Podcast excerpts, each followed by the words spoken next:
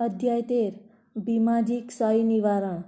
શ્રી ગણેશાય નમઃ, શ્રી સરસ્વતી નમઃ, શ્રી ગુરુભ્યો નમઃ, શ્રી કુળદેવતાય નમઃ, શ્રી સીતારામચંદ્રાભ્યાય નમઃ, શ્રી સદગુરુ સાઈનાથાય નમઃ. માયાની અકળ કળા, બાબા વચનો ઊંડા ટૂંકા અર્થ ગંભીર સચોટ, જોરદાર તથા સમતોલન ભર્યા હતા. તે સદા ફકીર છું. મારે ઘરબાર કુટુંબ કબીલું કંઈ જ નથી. એ બધી ચિંતા છોડીને હું એક સ્થળે બેસી ગયો છું. તેમ છતાં અકળ માયા મને ઘણી વાર સતાવે છે. મારી જાતને હું ભૂલી શકું છું, પણ માયાને ભૂલી શકતો નથી. તો તે સદા મારા પર અવારણ થયા જ કરે છે. શ્રી હરિની આ માયાને બ્રહ્મા અને તેમજ સર્વ દેવોને પણ પજવે છે. તો પછી મારા જેવા ફકીરનું તો જો પૂછવું જ શું? માત્ર શ્રીહરિનું શરણ પકડનારા જ શ્રીહરિની કૃપાથી માયાની પકડમાંથી મુક્ત બને છે. આમ બાબા માયાની શક્તિ વર્ણવતા હતા. ભાગવતમાં ભગવાન શ્રી કૃષ્ણ ભક્ત શ્રેષ્ઠ ઉદ્ધવને કહ્યું છે કે, સંતો મારું જીવન સ્વરૂપ છે. નિજ ભક્તોના શ્રેયાર્થે બાબા શું કહેતા તે સુનજો.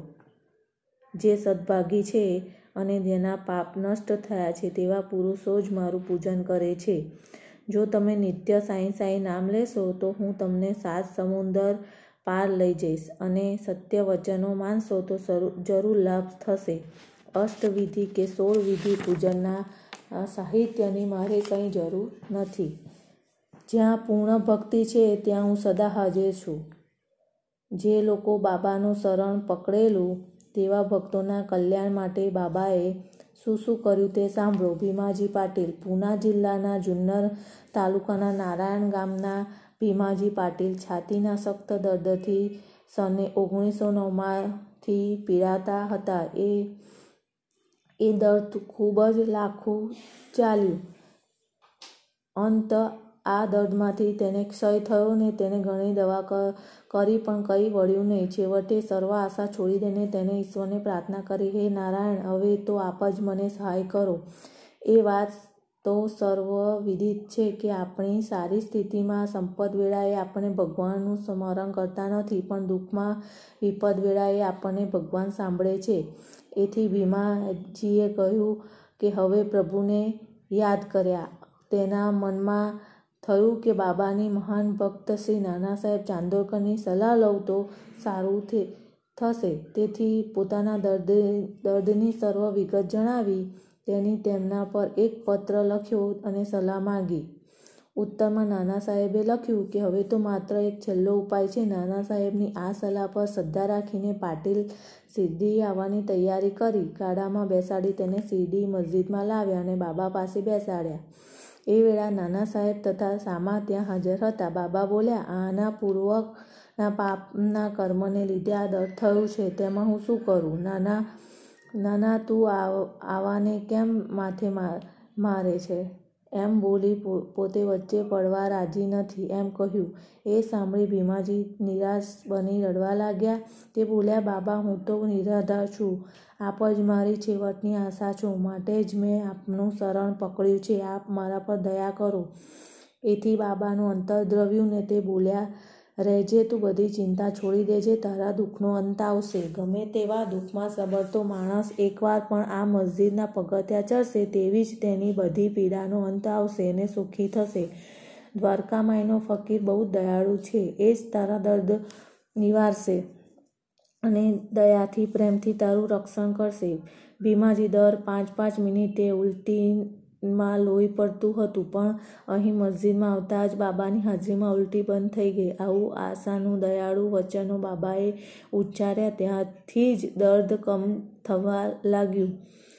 ભીમાબાઈ મકાન, ભીમાબાઈનું મકાન સગવડ ભર્યું આરોગ્યપ્રદ સ્થળ નહોતું. છતાં એ જ મકાનમાં ઉતરવા બાબાએ ફરમાવ્યું. તેથી બાબાની આજ્ઞા માનીને ભીમજી ત્યાં રહ્યા અને એ દરમિયાન બે સ્વપ્ન દ્વારા બા, બાબાએ તેને આરામ કર્યો. બાબાએ તેને આરામ કરાયો. તેને પ્રથમ સ્વપ્ન આપ્યું.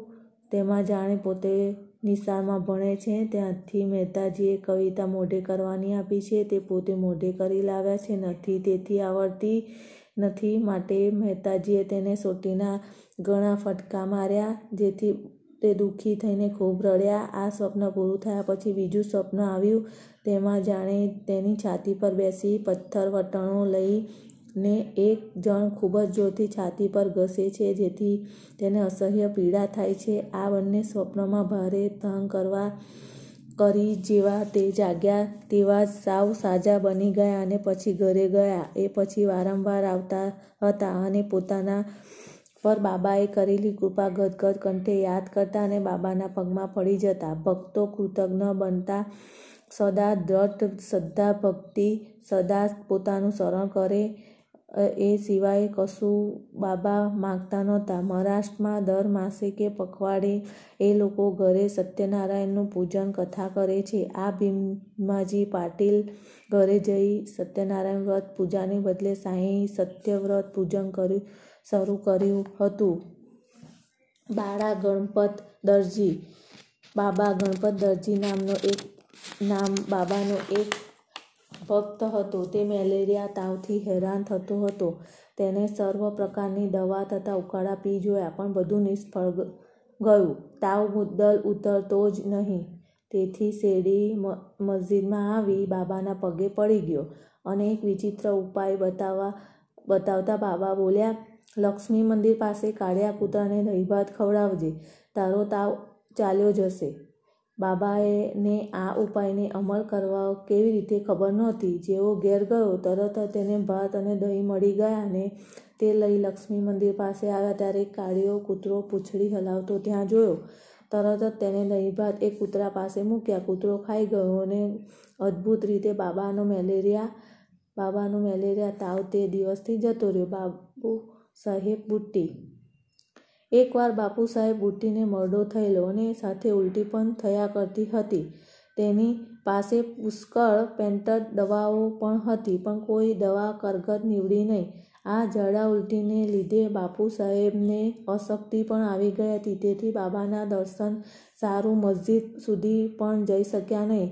એથી બાબાને જ તેને બોલાવ્યા અને પોતાની સામે બેસવા કહ્યું ને બાબા બોલ્યા, ઉલટી પણ બંધ થઈ જવી, થવી જોઈએ.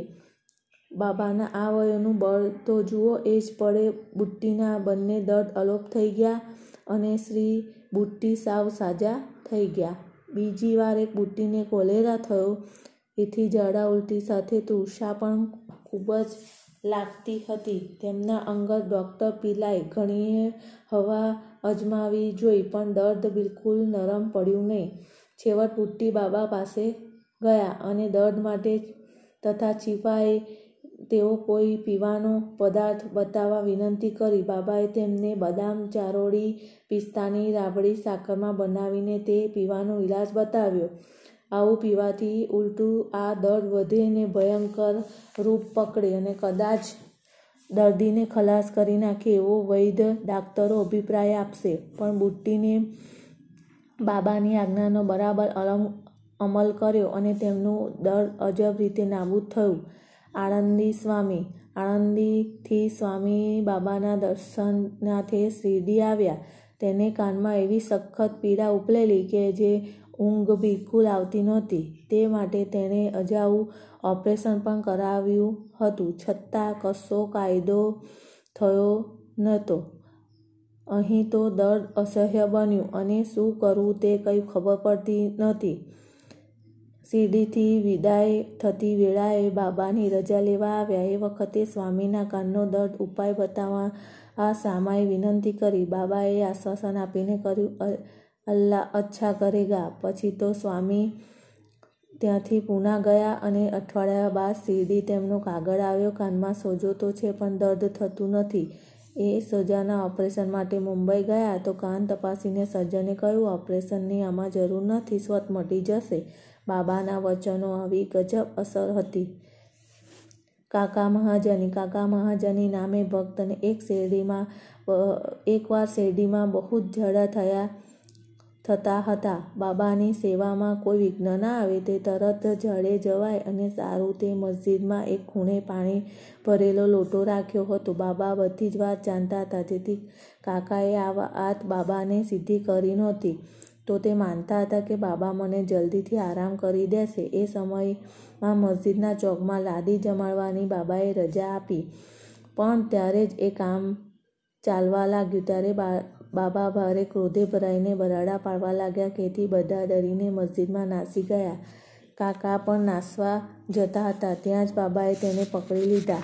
આ ગડબડાટમાં કોઈની મગફળી ભરેલી નાની થેલી ત્યાં જ પડી રહી હતી. બાબાએ તે થેલીમાંથી મુઠ્ઠી ભરી મગફળી કાઢી હતી મસળી, ફૂંક મારી, તેના ફોતરા ઉડાડી દીધા અને મગફળીના દાણાને કાકાને એ ખાવા આપ્યા. બૂમ બરાડા પાડતા પાડતા પોતે મગફળી ફોલે જતા અને દાણા કાકાને ખવડાવતા હતા. એક અને સાથે પોતે પણ કોઈ કોઈ દાણા મોંમાં મૂકતા હતા. કોથળીમાંની બધી મગફળી પૂરી થઈ ગઈ ત્યારે કાકાએ કહ્યું, પાણી લાવ, મને તરસ લાગી છે. અને કાકાએ એક પાણી ભરેલો લોટો લઈ આવ્યા તેમાંથી અધરથી બાબાએ થોડું પાણી પીને બીજું કાકાને પાયું. ત્યારબાદ બાબા બોલ્યા, હવે તારા જળા બંધ થયા છે. લાદી જળવાનું કામ કરવા લાગો. દરમિયાન નાસી છૂટેલા ભક્તો પણ પાછા આવ્યા અને લાદીનું કામ કરવા લાગ્યા. કાકાના જળા બંધ થઈ ગયા અને તેથી પણ કામે લાગવા લાગી ગયા. શું મગફળીથી ઝાડા બંધ કરવાની દવા છે? વૈદ્યકશાસ્ત્ર સિદ્ધાંત મુજબ તો મગફળી ઉલટા ઝાડા વધે છે ને મટતા નથી, પણ આવા દસ્તાનમાં બાબાના વચનો જ સાચી દવા બનતી હતી. હરદાના દંતોપંત. હરદાના એક ગૃહસ્થ દંતોપંતને ચૌદ વર્ષથી પેટનું દર્દ થતું કોઈ ઉપાયથી તે મટતું નહોતું એવામાં તેમણે સાંભળ્યું કે શિરડીના સાંઈબાબા દર્શન માત્રથી રોગ મટાડે છે, તેથી શિરડી આવી તે બાબાના ચરણે પડ્યા. દયાળુ બાબાએ તેના સામું જોઈ આશીર્વાદ આપ્યા અને મસ્તક પર હાથ મૂક્યો એવી આશીર્વાદ સાથે તેણે બાબાની ઉદી લીધી. તેવું જ તેને સર્વ દુઃખ મટી ગયું અને પેટની કશી જ પીડા રહી નહીં.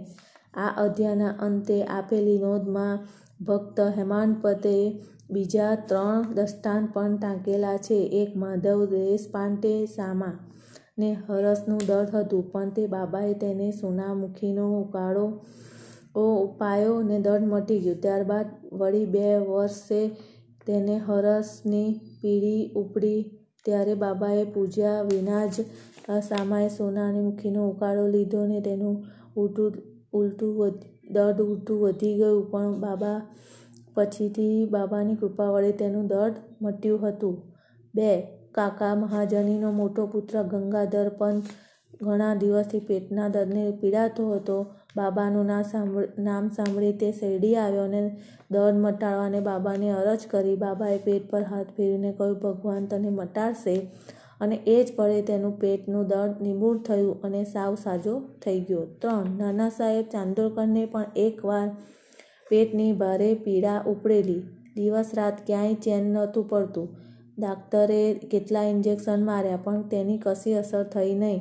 છેવટે બાબા પાસે આવ્યા. બાબાએ તેની ઘી જોડે બરફી મિલાવીને આપી અને તે દેતા તેનું દર્દ મટી ગયું અને આ સર્વ વાતોનો સાર એટલો જ છે કે દર્દ મટાડવાની સાચી દવા તો બાબાના આશીર્વાદમાં વચનો જ હતા.